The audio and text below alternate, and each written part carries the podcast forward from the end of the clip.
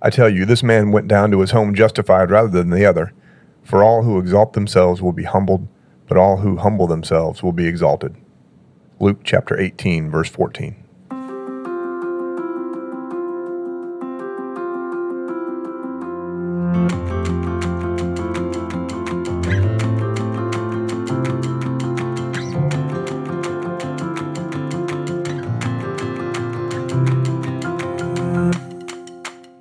Everybody, I'm Chris Dowd, And I'm Reagan Gilliland. and this is Off Script, the podcast where every week we take a deeper dive on last Sunday's sermon, talk about the theology behind it, and get a chance to discuss anything that ended up on the cutting room floor. And we are beginning today. Well, let's see, it's eight straight weeks that I'm preaching. So I, keep, Yeah. I always keep track of that. Um, but also, it's all awesome from here on out. That's how I started the sermon yesterday, and that's how I feel about it. I know And I make no apologies for that. you shouldn't. But when you get up there and you're like, it's the best, it just makes me think of Parks and Rec for uh, Treat Yourself Day. When they're always like, it's the best day of the year. and they just go through all the things they're going to treat themselves with. So that's all I could think Yeah, every yeah. time you preached. Well, and the first image that I used in a sermon with the new projectors, Mm-hmm. Christmas, even though it's October 16th. That's fine. What's the earliest you've put your Christmas tree up?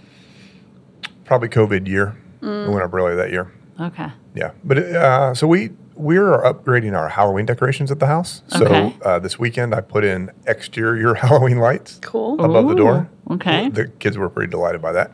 And then when Whitney picked it out, and she's not normally a big Halloween person, but it's a the witch flying into the tree Oh, thing. yeah? Yeah. So that's up. so I feel, you know, the transition needs to come, you know, November 1st or whatever. Mm-hmm. So Okay.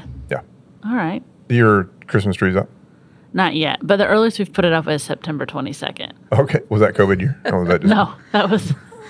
I think it was one year we were in seminary. Where we were like, we can't even enjoy like Advent season because it was like finals and writing. I think we might have been doing like P and Q, and we're like, let's put it up early so we can enjoy it mm-hmm. longer. I affirm that. Yeah, mm-hmm. so it's fine. We our, our you know our nativity stays out all year long.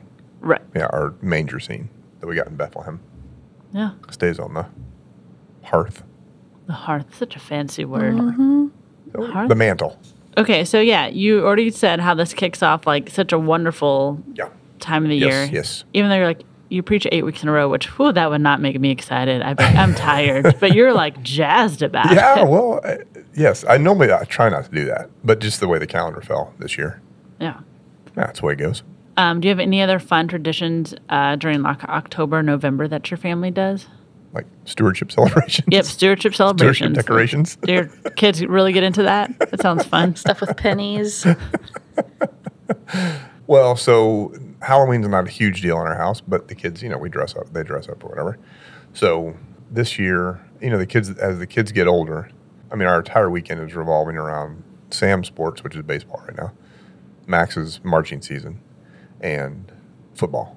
So there'll be Liberty High School football, and of course Notre Dame football, and then the Cowboys. So And the Cowboys. uh, yeah, no, there's plenty to be happy. Okay. How was stewardship talked about in the Catholic Church growing up? How did they approach it? Uh, well, we didn't really. We didn't really talk about it. But everybody, every family, at least in the little country parishes where I grew up, have we, have we talked about? I feel like we might have talked about this before. But we got the envelopes. Like you have an envelope for every week of the year, Oh, mailed okay. like mailed to your house. Okay. So every and there were there were no missing dates. Mm-hmm. so if you weren't if you were out of town or whatever, you just put two in the following week. I do not want to bring this tradition back. it's part of the Wow. communications department. It was very helpful. It's incredible. Yeah, It's very it's, Okay. yeah. And you can still get those on Cokesbury. Wow. Cokesbury.com. I'll send you the link. Okay. So, okay, so that's fascinating. Like when s- someone joined the Catholic Church, what was the process of like them knowing that they would need to give? Do you know? Like how the priest would give a pitch or what? Uh, well, you say joining the Catholic Church as though that's an easy thing to do. I know it's not really easy, No, but I'm like- just wondering, like, what process in the process? When is that talked about? I wonder. You may Um, Man, not know. I don't know. I- I, don't know. They, uh, I mean, I'm sure when you moved, like, you normally don't join a Catholic church unless you move into that area. Yeah. And you come from an old Catholic church, and they, I'm sure they, you know, like do letters just like we do to old uh, your Mm-hmm. previous parish to make sure that everybody knows you're accounted for or whatever. But I'm pretty sure you got your envelopes right, right off the bat. So Father Reed, That's Okay. my beloved spiritual figure growing up. So we, we did one big church fundraiser a year, which was the, the uh, it was the chicken dinner. and it was like there was a cakewalk. It was like a like a fair. I love a good cakewalk. It, uh, it was awesome. It was awesome. So you you did that, participated in some way, and then you know you did your normal dropping your envelope in the plate thing. But he but he never really, to my memory anyway, in my memory, really preached about giving. Okay.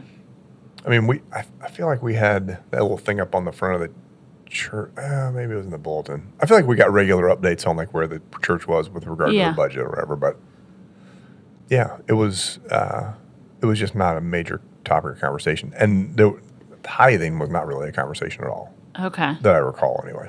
Was there the little board up front that said this is last week's offering"? Well, that's no, I don't think so. It was him. The hymns were up there. okay. We had a little board at the front of the sanctuary. Yeah, because I've been to a lot of small churches that have like this was the giving last week. How many were in attendance? So I yeah, was just curious. but no, ca- not in a Catholic church. You're about no, church. not yeah. a Catholic. No. Yeah, I think I think that board at the front was just the hymns every week, but yeah, it was just kind of expected. So did the And well, we never talked about it in my family. Like what the I never really saw how much the check was made out to, and but I just knew we always did it. it was just made out to God. I mean, like how much it was. Yeah. I mean, it was made out to St. Mary's for sure. yeah. Um, So did the envelopes like have your name on them? Oh, yeah. They like so they tagged. Okay. Oh yeah, yeah. Man. Okay. Otherwise, you would like some kids like take that out, put put our names on it. no, no, that's, no. It was uh, you know. I mean, that's that's one very clear way to set an Yeah. expectation, right? okay. All right. So, what is an unhelpful way to talk about stewardship, or even what's a damaging way to talk about this process of discipleship? Kind of. I was on Twitter this weekend. I have a very complicated Twitter feed. Mm-hmm. Much. Yeah, you have. I mean, the things. Yeah, it's all over the place. Because I send y'all stuff from my Twitter feed frequently. Yep, Yeah. This I like. believe. This I believe. So, there's, much of it right now is Irish football angst. In, in case you're wondering, Marcus Freeman had a press conference this morning that did not go well. Okay. He's the head coach of the, of the Irish. But anyway, my point is this weekend, some pastor was talking about stewardship at a church. Like someone in my someone in my feed went to a church where the the pastor basically called the congregation a bunch of losers because, because, because the stewardship campaign wasn't going well and they weren't being faithful enough. And I'm like, well, that's, I guess that's one approach. I don't think that's very healthy. So I, think I, I would put that in the unhealthy category. Yeah, that's not good motivation. Well, it's, uh, you know, I guess uh, from one school of thought, it's, it's one form of motivation. Okay. So that wouldn't be good. I don't think guilt is good. No. And I don't think setting unrealistic expectations is good either. So I, I do think it's important to talk about that expectation. I mean, the expectation is the tithe, right? I- I, I just don't even feel like we really need to unpack that biblically all that much because it's clearly there. In the Old Testament, it, it uh, makes that very clear. And then by the New Testament era, if there's any kind of percentage number given at all, it's everything. Hmm. right? Which so I mean, talking about it as the goal, I, like the way I the way I prefer to talk about it is that we're all called to tithe or be growing in our giving towards the goal of the tithe. You know, I mean, everybody's in a different place. So where you are, you know, as a 65 year old empty nester, all the kids have gone through college, your retirement is secure. Where you are with your giving at that point in your life is very different than where you know when you're young family with three kids and you're trying to mm-hmm. save for a million different things. And so for me, it's always been about first of all being clear about it. I do think Brene Brown is right. Clear is mm-hmm. kind, mm-hmm. and so tithing is the goal. If we're also honest, very few people are there. Right? That's I mean, like two percent of Christians actually tithe. I think is the the consistent statistic that I see. And then be encouraging.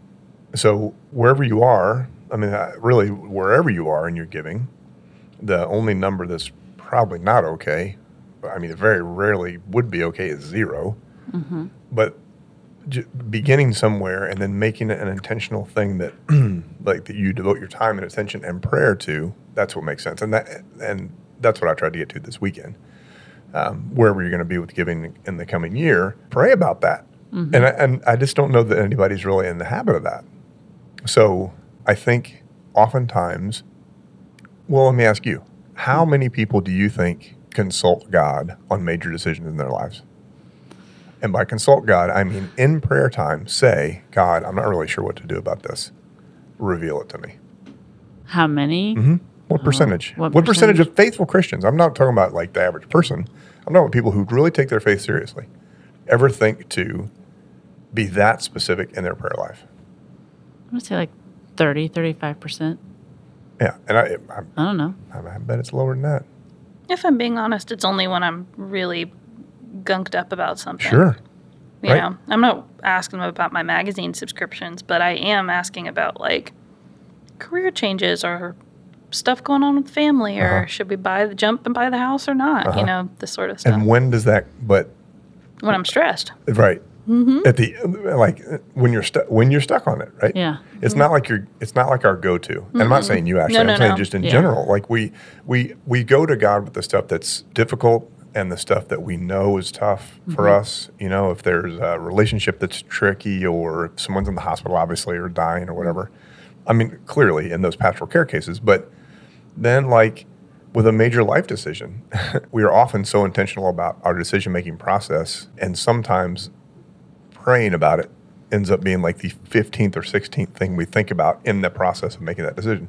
Yeah. So my point this weekend was as you're thinking about what your giving is for the coming year, ask God, like invite God into that process and um, invite the Holy Spirit to guide your reflection on that. I think that's I think that's healthy. Yeah. I think probably people, like Ashley said, go to big decisions, but thinking about praying to God about what I should give is probably not on many people's radar. Right. I don't think it is, and I think it should be. Mhm. Yeah. And I really, for me, I, it took me, and I said this in the sermon, I, and I think I was I ad libbed a couple things maybe in the second or third version. You said when you called them losers. That was at 11 o'clock. I don't know if you missed that. Just kidding. Start calling people out specifically. Yeah. Right? Let's do it. No, but that that uh, New Church Leadership, it was New Church Leadership Institute, and he made it was really impactful. He said the last thing to be converted to Christianity is somebody's wallet, almost always. And at that point in my career and in my ministry, I had left my corporate job and taken a, I mean, let's just say much less financially lucrative job in the church, Yes. right? And was paying for seminary, and so.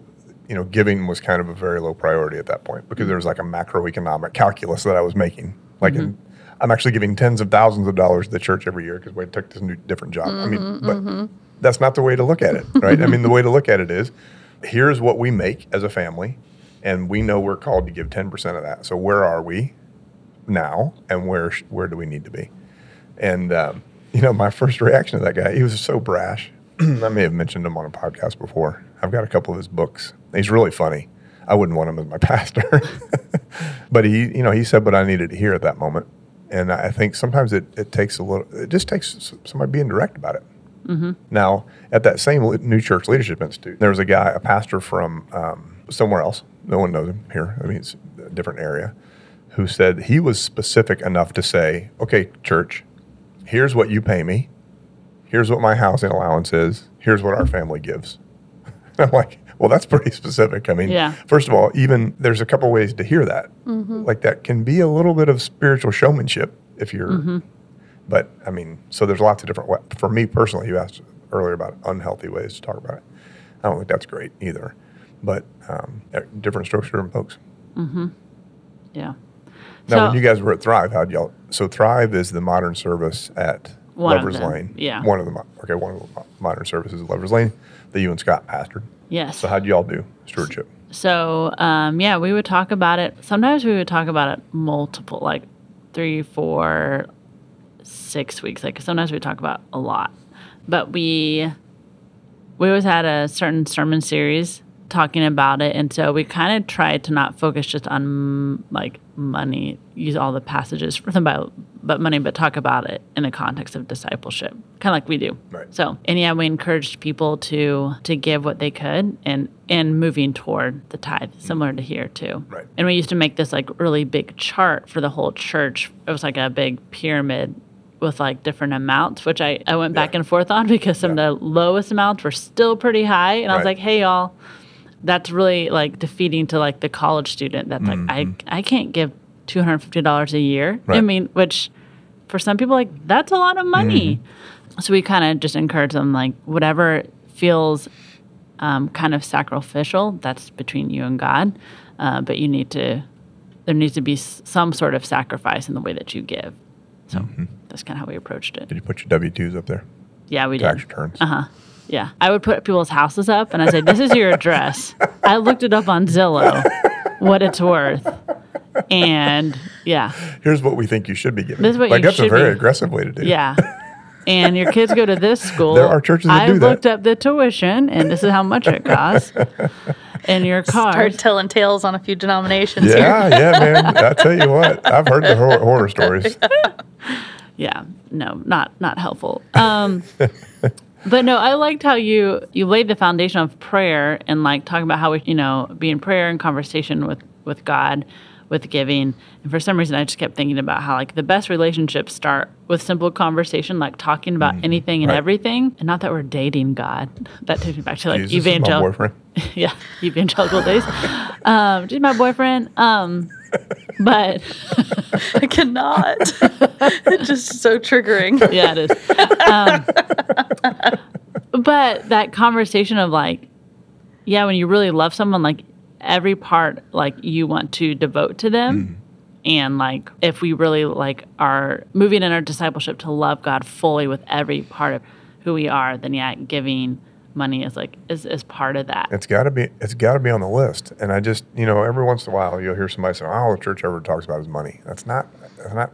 First of all, it's not fair. Second of all, it's not true. Third of all, Jesus talked about it a lot more than more than. I mean, depending on how you count it, more than any other subject. Mm-hmm. And so, you know, I've, I, I said yesterday in the sermon, I, I used to just dread the idea of having to do this every year. Before, when I was exploring what I wanted to do. I didn't think senior pastor of a large church in Plano was ever going to be on that list. Like I thought maybe youth ministry, maybe teaching, maybe chaplaincy.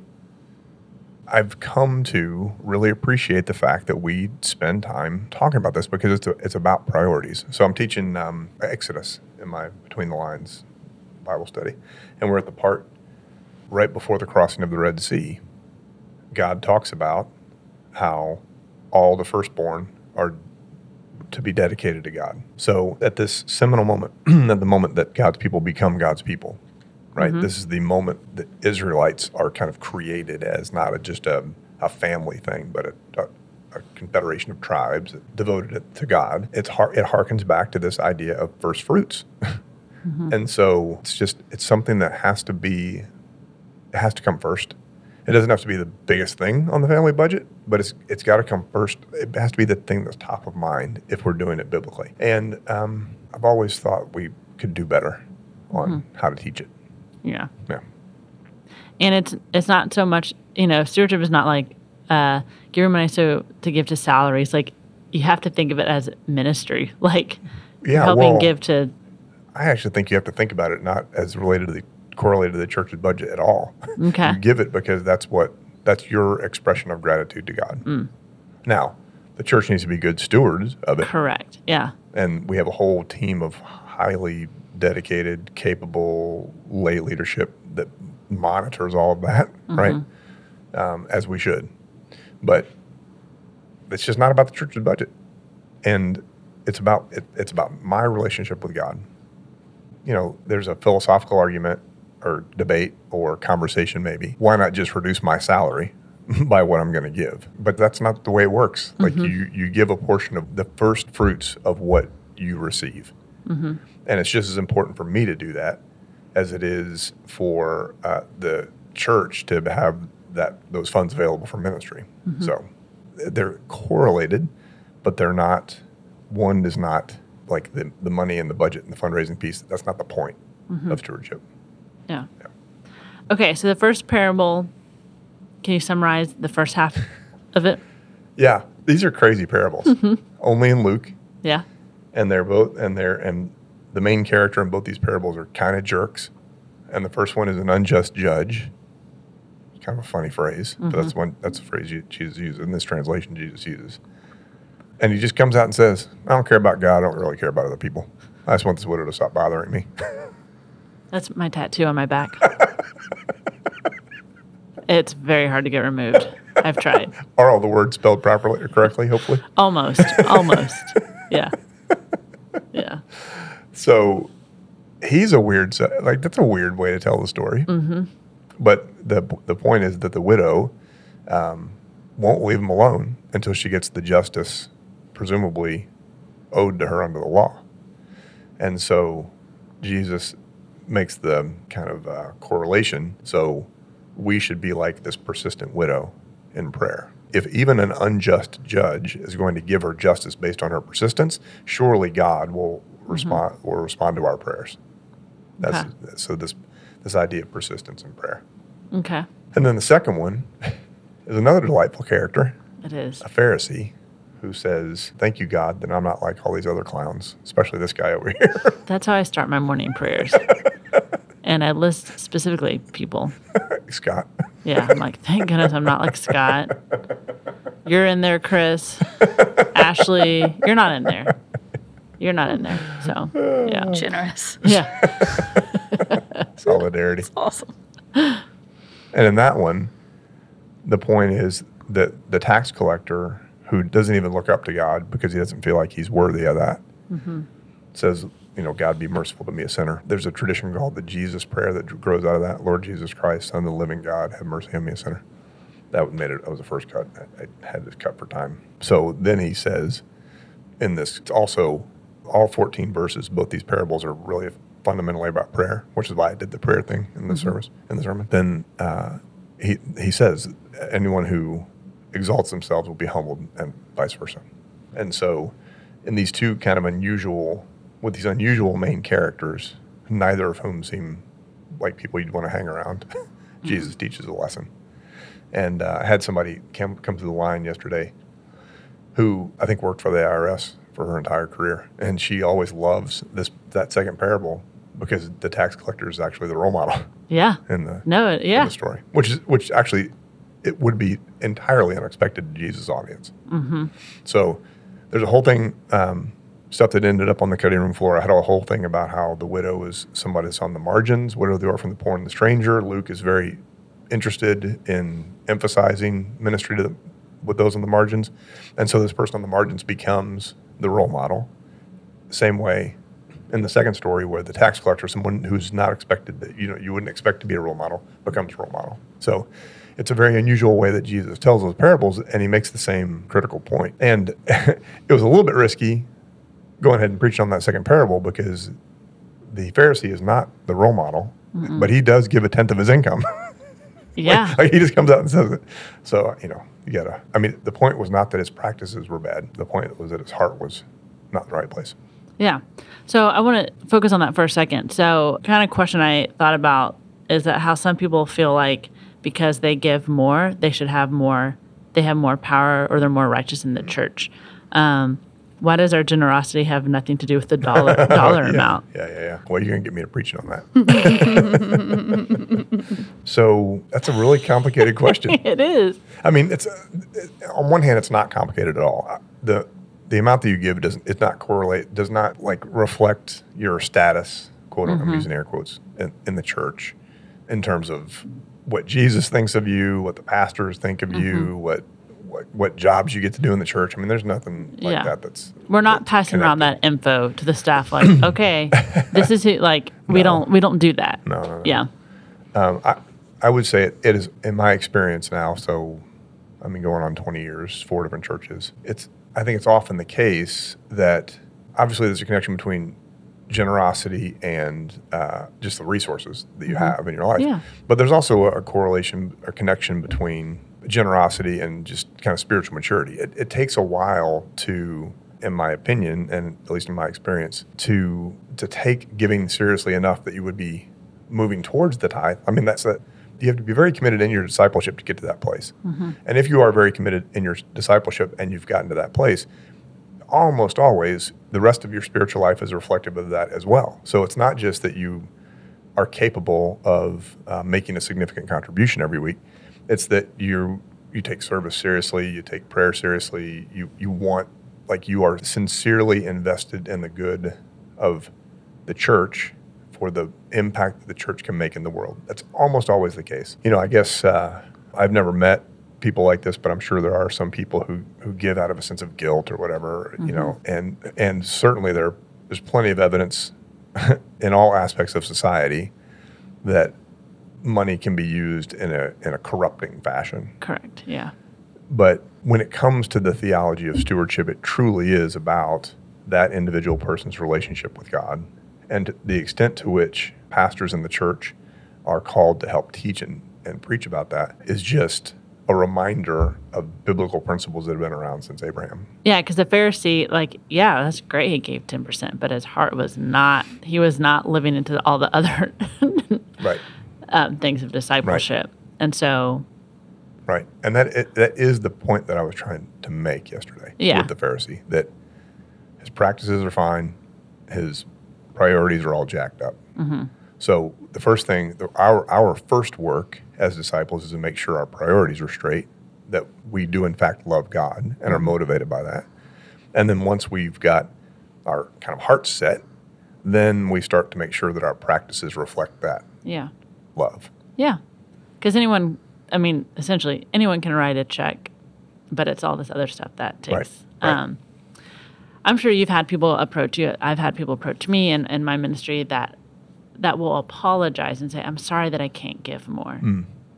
What's your What's your response when people say things like that? Well, yeah, I Like just it's, it's almost like they feel guilty. Like, yeah, yeah, yeah, yeah. There's nothing but a pastoral instinct then. Mm-hmm. That that that elicits nothing but a pastoral instinct.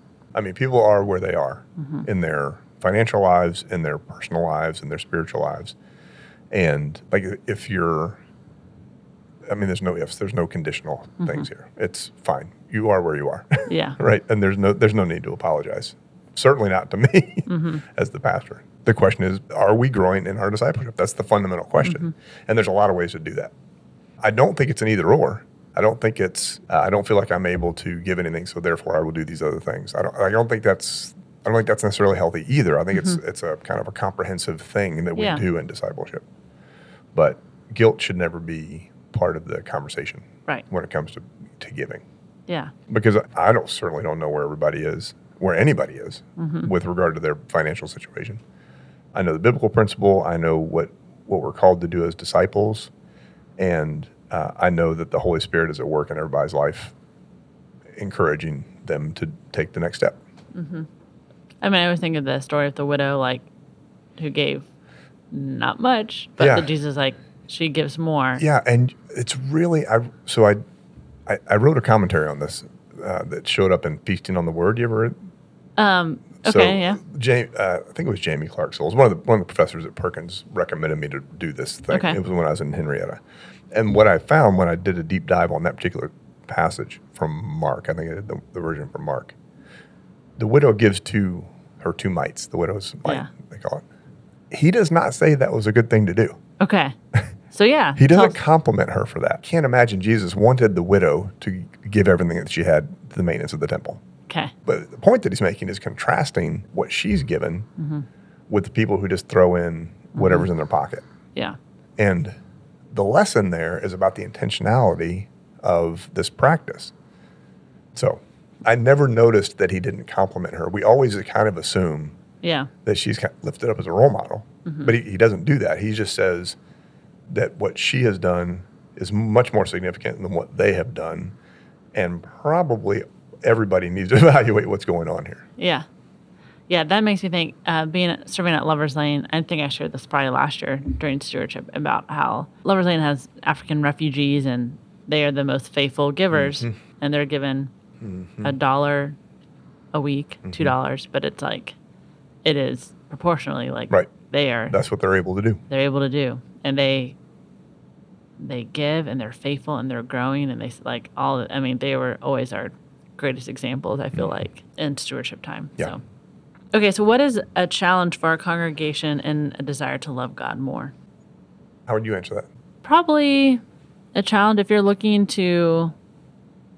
Giving money doesn't make you love God more or prove to us that you love God more. I think it's starting with prayer, like you focused on, joining a group, being in a study, reading your Bible, all of those things. So, like, if it seems overwhelming to do all those things, like, pick one thing.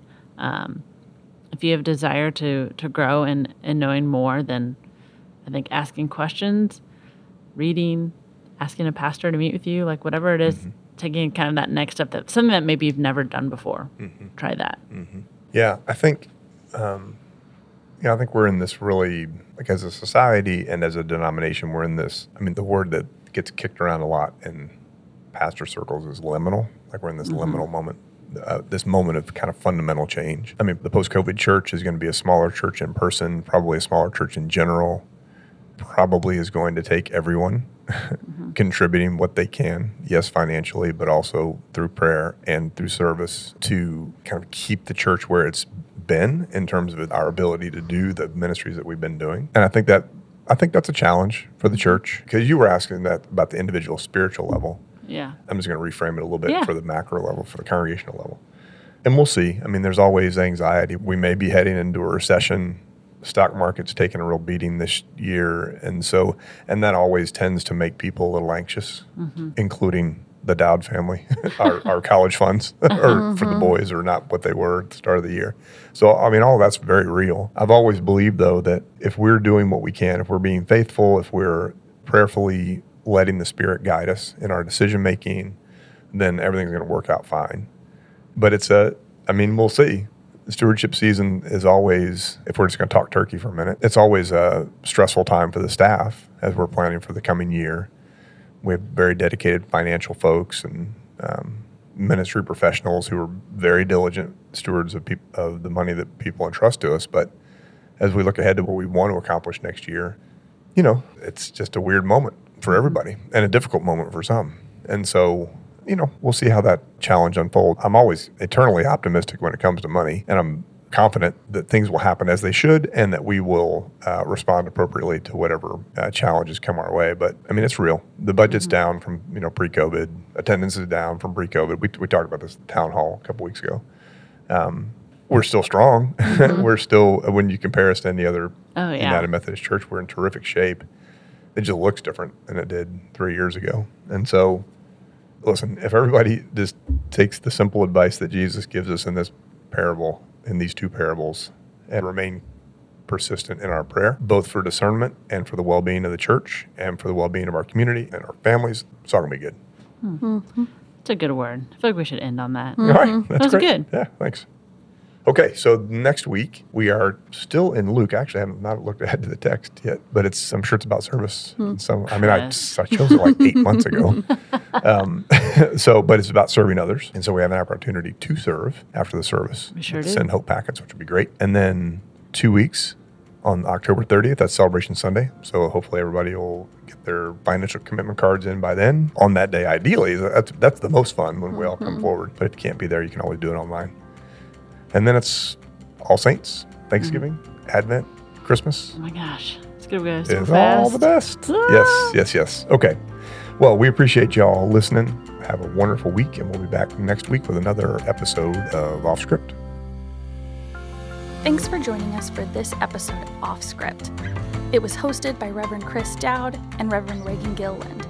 Produced by Ashley Danner as a part of the Christ United Podcast Ministries. You can visit cumc.com backslash podcasts in order to see all of the series we have available. Like, subscribe, and follow us so that you don't miss a single episode. Thank you for supporting us. Have a great week.